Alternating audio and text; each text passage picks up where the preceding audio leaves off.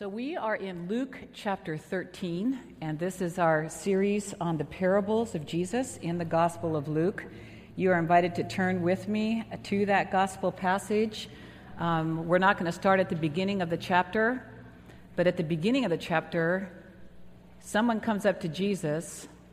They've noticed that he's praying, and you find prayer a lot in the Gospel of Luke.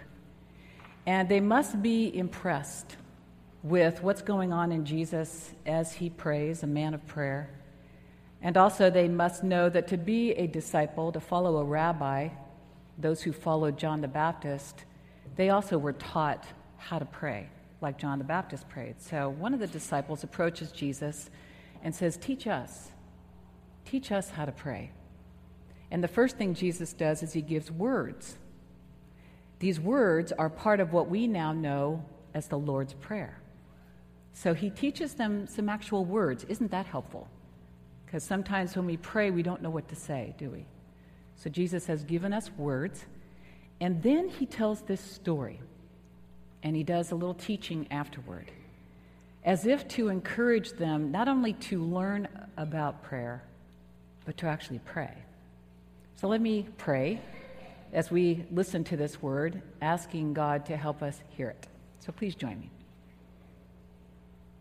God, we know we really can't understand you apart from your help and the power of your Holy Spirit, opening up our ears and opening up our eyes, opening up our minds and hearts and lives to understand. That is our prayer. That this story you told, Jesus, would be heard by us. Amen. Luke chapter 11, verses 5 through 13. Listen to God's word to you. Jesus said to them, Suppose one of you has a friend, and you go to him at midnight and say to him, Friend, lend me three loaves of bread, for a friend of mine has arrived, and I have nothing to set before him. And he answers from within, Do not bother me. The door has already been shut. It's locked. My children are with me in bed. I cannot get up and give you anything. I tell you, Jesus said, even though he will not get up and give him anything because he is his friend, at least because of this man's persistence, he will get up and give him whatever he needs. So I say to you, ask, and it will be given you. Search, and you will find. Knock, and the door will be opened for you. For everyone who asks receives, and everyone who searches finds, and for everyone who knocks, the door will be opened. Is there anyone among you who, if your child asks for a fish, will give a snake instead of a fish? Or if your child asks for an egg, will give a scorpion? If you then, who are evil, in other words, there's evil among you, if you know how to give good gifts to your children, how much more will the Heavenly Father give the Holy Spirit to those who ask Him? This is the gift of God's Word. Thanks be to God. There was a Bible teacher who asked this question of his class. He said, When you are in trouble, what do you usually do? And he gave the class three options. These were the three options. Number one, take care of it yourself. Second option, phone a friend and ask them what they would do. Number three, pray to God for help. Now, before I tell you how many said what, I'm going to ask you. Of those three, when you are in trouble, what do you usually do? Out of the three, how many of you take care of it yourself? Okay, being honest. How many of you phone a friend, ask them what they would do? Quite a few of you. How many pray to God for help? Very good, quite a few. So in his class, and this was a Bible class, there were two who, who chose number three pray to God for help. Two out of 35. And there were a handful that said number two that they would phone a friend and ask them what they would do. Most of the class said they would take care of it themselves. You know, it's interesting. Last week, many of us that were at Great Getaway didn't hear Ben Pierce's sermon here in worship. I did because I actually listened to it online, which you can do as well. And Ben actually said there's probably a fourth thing that he does most often, and that is worry. How many of you do that one? yeah, there you go. Okay, now we're being honest. Um, it's interesting because we see in Jesus, and Ben talked about this last week, a reversed order here, don't we? That the very first thing that Jesus does, and does often, is to go to God in prayer, and also does the other two. Also turns to others for help, doesn't he? Constantly in the gospel. And also does number three. He takes care of it himself. But he begins. He begins with praying to God for help. That's how he found strength for his journey. That how he, that's how he knew what God wanted him to do. That's how he had the power to do it. Amazing things. Last week, Ben encouraged you to take out a piece of paper and to put together an action plan for prayer. Did any of you do that? Yeah, several of you did. So he encouraged you just think of if you're going to take five to ten minutes um, in a day to pray, think through four things, and he had you write it down. Number one, uh, the first thing was how you are going to pray. In other words, when would you do it? When would you take that five to ten minutes? Where would you be? What works for you? So write down just the first thing would be how you're going to do it. Second thing was the best way for you to hear from God. Some people, that's a devotional book. I was so pleased that somebody came to me and asked me for an idea on a devotional book. A way for you to hear from God. It might be scripture, it might be a podcast, whatever that is, to write that down. The third thing was the best way for you to talk to God. Because prayer is both ways, isn't it? So it may be out loud, it may be journaling. I don't know what it is for you. And then the fourth thing is your goal. What are you hoping for in this prayer exercise? How often do you hope to eventually do this? What is your goal? So he invited you. You may not be ready to do that now, he said, but write that plan down, those four things, tuck it away, put it perhaps in your wallet, put it somewhere that when you are ready, you can pull that out and begin to grow in your own prayer life as you find strength for the journey, knowing what God wants you to do and having the strength to do it. Well, I consider this morning's passage as part two on prayer.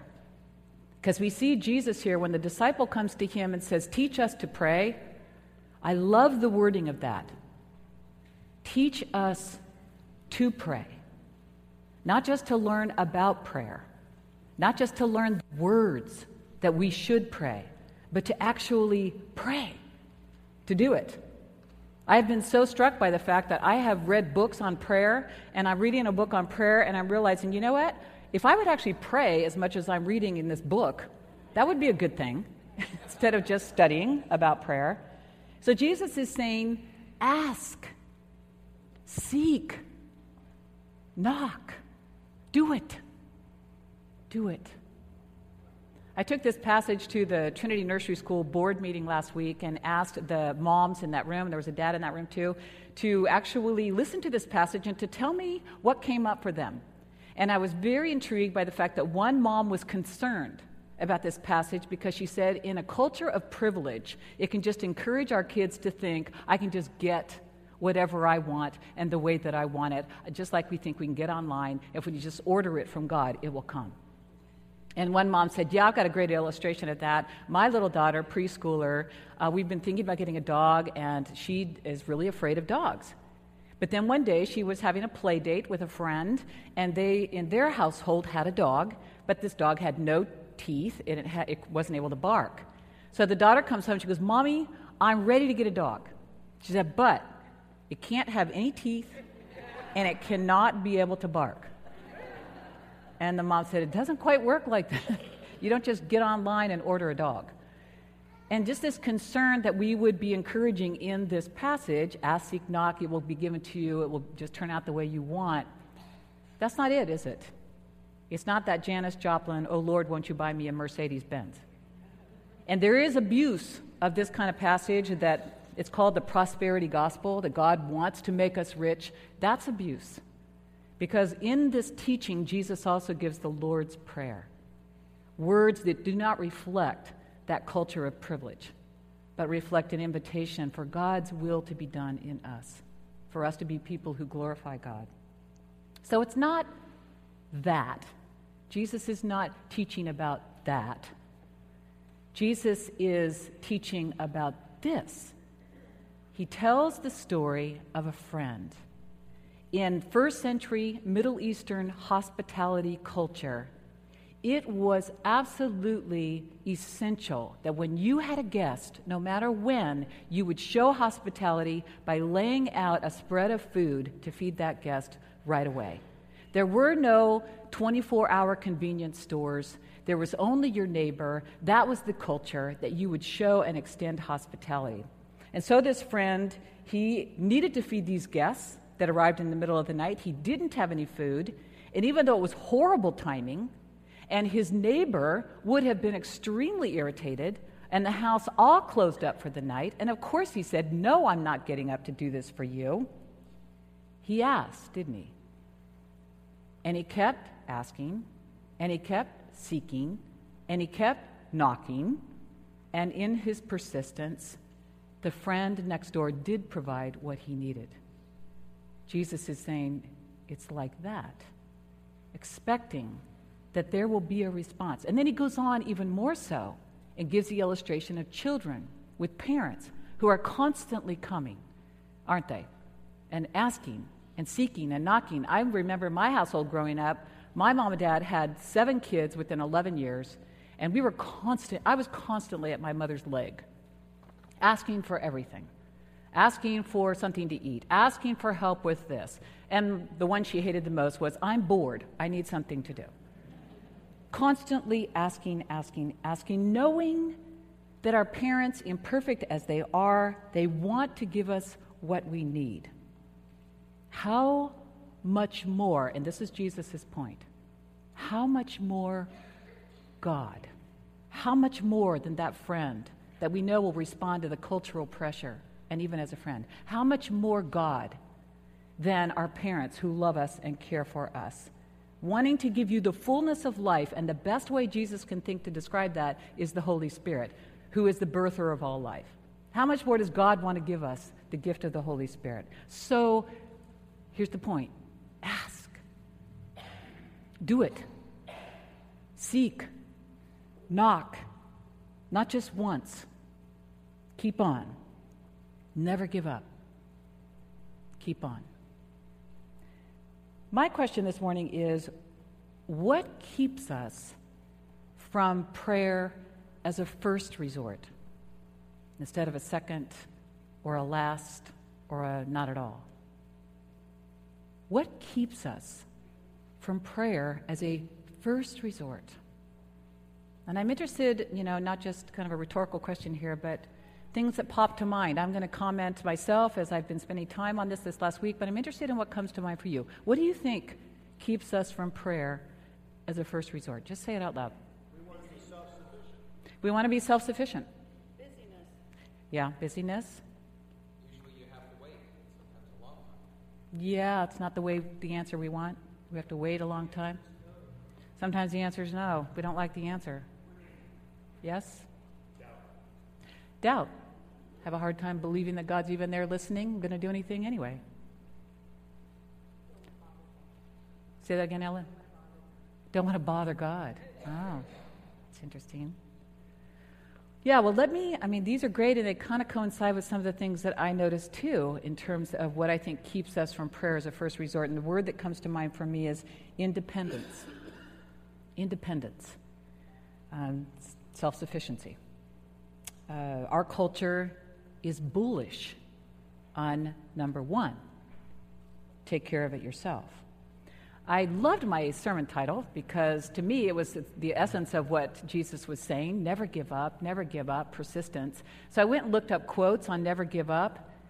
None of them are about never giving up on God, all of them are about never give up on you. So there's these quotes by famous politicians, you know, like Richard Nixon and Henry Kissinger, and, you know, never give up on you. There's quotes by athletes, never give up. I never give up, Bjorn Borg. I never give up in a match. You can find this in graduation speeches, never give up on yourself. In other words, the message is, I can do it myself. And actually, I'm supposed to do it myself and get tough enough to be able to psychologically buck up and do it myself. Dependence on others, this one person was saying as I was reading different materials on this, is actually not only foreign to our culture, it's even scorned. Be interesting to know what you think about this. Um, that this parable makes very little sense to us because, partly because of their culture of hospitality, which we don't know, but partial, partially because of what he called the disease of independence that we not only have a hard time with it, it's foreign to us, but we look down. We do not look fondly upon people who ask their neighbors for help. And he goes on to say, look at the words that you use when you actually do ask your neighbors for help. First word out of our mouth usually is, I'm sorry. I'm sorry to bother you. I think I'm the only person in my neighborhood that always is asking for help. I'm in the middle of baking something and I don't have any brown sugar. I, I mean, I do, nobody comes to me. I'm always coming to somebody else, but I do usually start out with, I'm sorry. Or another phrase is, I hate to bother you. I hate to ask. So it's like we feel like it's selfish. We feel like we're almost, we're almost grieving the fact that we have to ask for help. And this is the one that comes to me most often. I know you're busy. I know you're busy. And then they're asking for prayer or they're asking for a visit, and I'm like, I'm your pastor. this is what I want to do. And it's, I have found we almost have to beg people, beg you to let the church know when you're going into the hospital, when you have a need, when you have a prayer request. It's like, please, please, please tell us. So we really do have a hard time with looking to others for help, don't we? But what does Jesus model? Jesus models dependency dependency on God in prayer, dependency on others that interdependence. He prays first, it's how he knows what to do. And then he leans on others, and then he does it himself. It's a reverse order.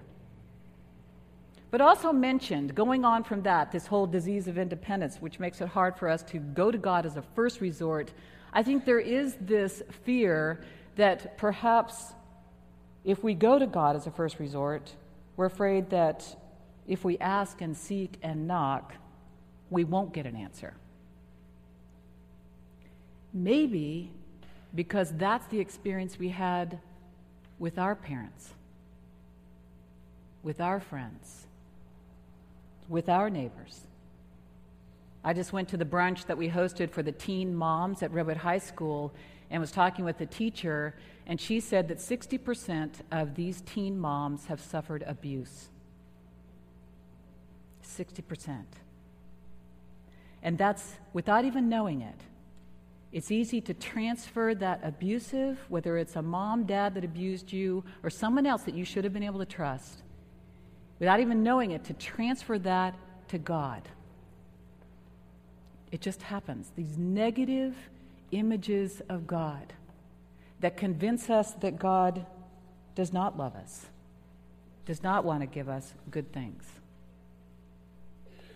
A friend of mine was telling me um, his story recently about how he grew up in um, an alcoholic home. And um, he had this kind of negative, he had a negative image of God. God was remote, God was uncaring. And that shifted for him. He could tell me the exact year, he could tell me the exact time when he went away on a weekend experience. And many of you have heard of this, or perhaps you've gone. They're called Walk to Emmaus or Cursillo. They are weekends where it's set up for you to just be bathed in God's love. And in the midst of that experience, he said, for the first time in his life, he imagined God as a loving father, and in his words, he said, inviting me to crawl into his lap. That was a huge shift for him. Huge. And it completely changed his eagerness to pray. Now he's eager. Then he was not eager. So, our negative images of God are huge for us. And we hear Jesus describing God as Abba, Father, Daddy. This kind of God that wants us to crawl up into God's lap. This last week, when we did have the communion class, and all the children and all the families were sitting here, and we were fielding questions, and one of the six year olds, you know, six year olds raised her hand and said, What does God look like? I thought, oh my gosh, this must be what parents get all the time. What does God look like? Hmm. It felt like kind of a reverse children's message because my answer was Jesus. And that's true. Jesus is what God looks like. That's why it's so important for us to know more and more about who Jesus is and the way of Jesus. Pure, unbounded love. The one who said, Let the little children come to me, this safe, caring, nurturing, not hand coming down from on high to judge us, and all the negative images, the man upstairs, and all those things that really have nothing to do with what God is like. If we want to see what God is like, we look at who Jesus is. Unanswered prayer. I think that's a huge reason why we don't go to God as a first resort. It has been for me as far as giving up. There have been seasons in my life where I have prayed and prayed and prayed, and when I have suffered, suffered, suffered, I have given up on God. When I was in college, some of you have heard this already, I was very excited about my faith. I was involved with InterVarsity Christian Fellowship at school, San Jose State. I would spend my summers working up at Calvin Crest Christian Conference Center. I was like on fire in my faith. And then after I got out of college, all of a sudden I started having these anxiety attacks. I was going through hell. I was literally going through hell every day, week after week, month after month. And for a while I prayed. And for a while I thought God's just testing me. And then after a long while I said, This is horrible. If God's treating me like this, I don't want anything to do with God. And I shut down. And I gave up. But God did not give up on me. And step by step, there was this moving through that horrible time and realizing that God was greater than my suffering. God was still holding me. God was giving me new strength, strength that could only come out of that suffering. And it's interesting when you stop and think about Jesus' prayer practice. He dealt with unanswered prayer, didn't he? Didn't Jesus deal with unanswered prayer? Take Take this cup from me. Begging God, begging the disciples around him, please pray with me. Take this cup from me. Did God take that cup away? No, he was crucified. And through that, God led Jesus to resurrection life. Jesus dealt with unanswered prayer. What about Paul, the Apostle Paul? Yeah, Three times we read in 2 Corinthians 12, I prayed that God would take this thorn of the flesh from me. Kept praying, take the, we don't know what the suffering was, but we know that it wasn't taken away. It wasn't answered. He suffered. And he said, But somehow God gave me the sufficiency of God's grace, power in my weakness. Unanswered prayer can keep us from turning to God as a first resort. One of my favorite phrases that I share with my friend Heidi, many of you know her who was pastor here, is this phrase that from Augustine, it's a Latin two words, solvitur ambulando. It is solved by walking.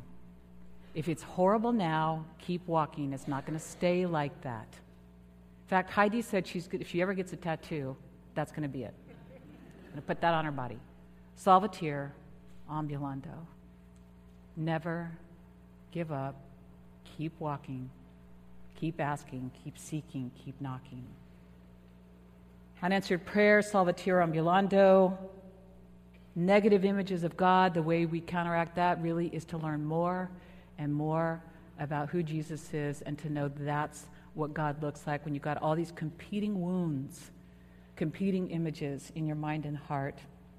What's the antidote to independence, though? One of the words that was said by the moms at the Trinity Nursery School board meeting when we read this passage that I loved was the word vulnerability. That's the antidote to independence. We hate that. But that's Jesus made himself vulnerable. The same night that we had the communion um, teaching, uh, Spressa and Lauren, we were all hanging out afterwards, and there were a ton of groups meeting here at the church that night. And Spressa says, How come all these groups that are here at the church tonight aren't all together with us doing the same thing? And I said, Well, I don't even know who all these groups are, and I don't even know what they're doing. And she looked at me and she said, You're the pastor. You're supposed to know everything. it begins there, doesn't it? I do not know, not only not know everything, I know very little. and to begin to say, I don't. I can't do it all myself. To say that to myself and out loud to others. Such an important part of our journey as a church right now. As we're struggling with the fact that so many of us are burdened. We can't keep up. We can't keep up. We can't keep up. This weariness. Feeling this need for Sabbath outside the church and inside the church. And then on the other hand, we want to do all these things to love one another. We want to do more to love one another in the church and outside. We don't have answers to that. Just hand it back and say, okay, God, help us. We need rest, Sabbath. We want to love more. How do we do that? I don't know. First resort. So we want to reverse this order, don't we? We want to pray to God first. Doesn't mean that we're not going to do the other two. We are. Look to others for help and also do it yourself. Get involved, engaged. So instead of worry as number one, at the first, even when worry begins to kick up, middle of the night last night, just a surge of anxiety. I thought, oh my gosh, am I praying first? How can I preach this sermon if I'm not praying first? To pray by God's grace to reverse the order. Let's do that now. Let's pray. Please join me.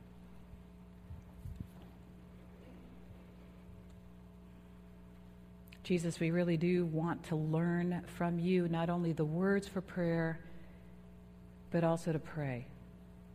Thank you that you are with us and that you are giving to us your faith, that you are giving to us your trust in Abba. You are giving to us the gift of knowing the loving heart of God in the flesh, in this world, powerfully holding all things and working them out for good in your time and your way. We lift to you even now those things that burden us so heavily. Children that we love, parents that we love, family members that are in trouble. Hopeless situations, we don't know how they're going to turn around. We lift them to you. Lord, especially around the world, children that are suffering, families that are grieving, neighborhoods and countries that are crushed by violence and poverty. We lift to you the aches and the hurts. We pray for our own wounding, what's gone on in our childhood journey, which has convinced us in a twisted way that you are not a God of love and compassion, power and grace. Lord, even now, lift that lie from us and set us free to see your loving arms open to us in Jesus Christ, inviting us to crawl into your very safe, nurturing, large, loving lap. We know you hear us. We praise you that you hear us as we pray this prayer in the name of Jesus Christ. And all of God's children said, Amen.